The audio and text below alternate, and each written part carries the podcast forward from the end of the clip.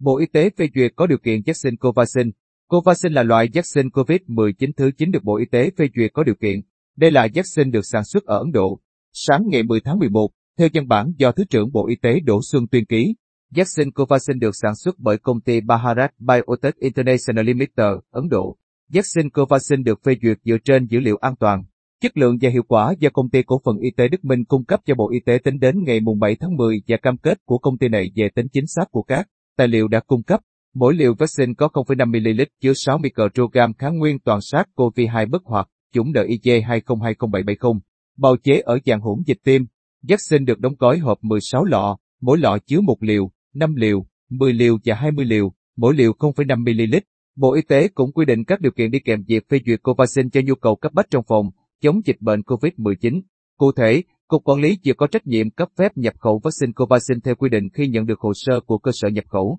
Cơ quan này cần thực hiện đúng quy định của pháp luật về quản lý nhập khẩu, quản lý chất lượng vaccine nhập khẩu.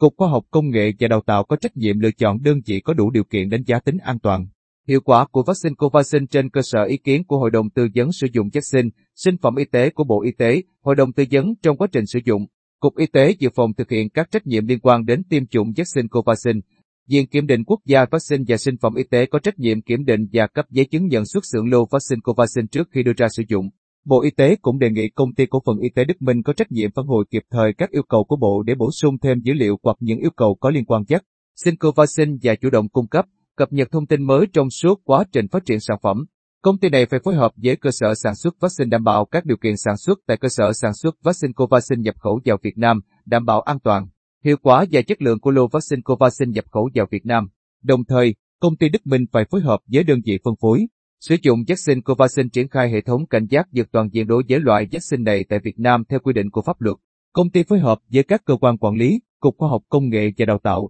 Viện Kiểm định Quốc gia Vaccine và Sinh phẩm Y tế, Cục Y tế Dự phòng, Viện Vệ sinh Dịch tễ Trung ương và đơn vị có đủ điều kiện tổ chức thực hiện việc đánh giá tính an toàn, hiệu quả của Covaxin,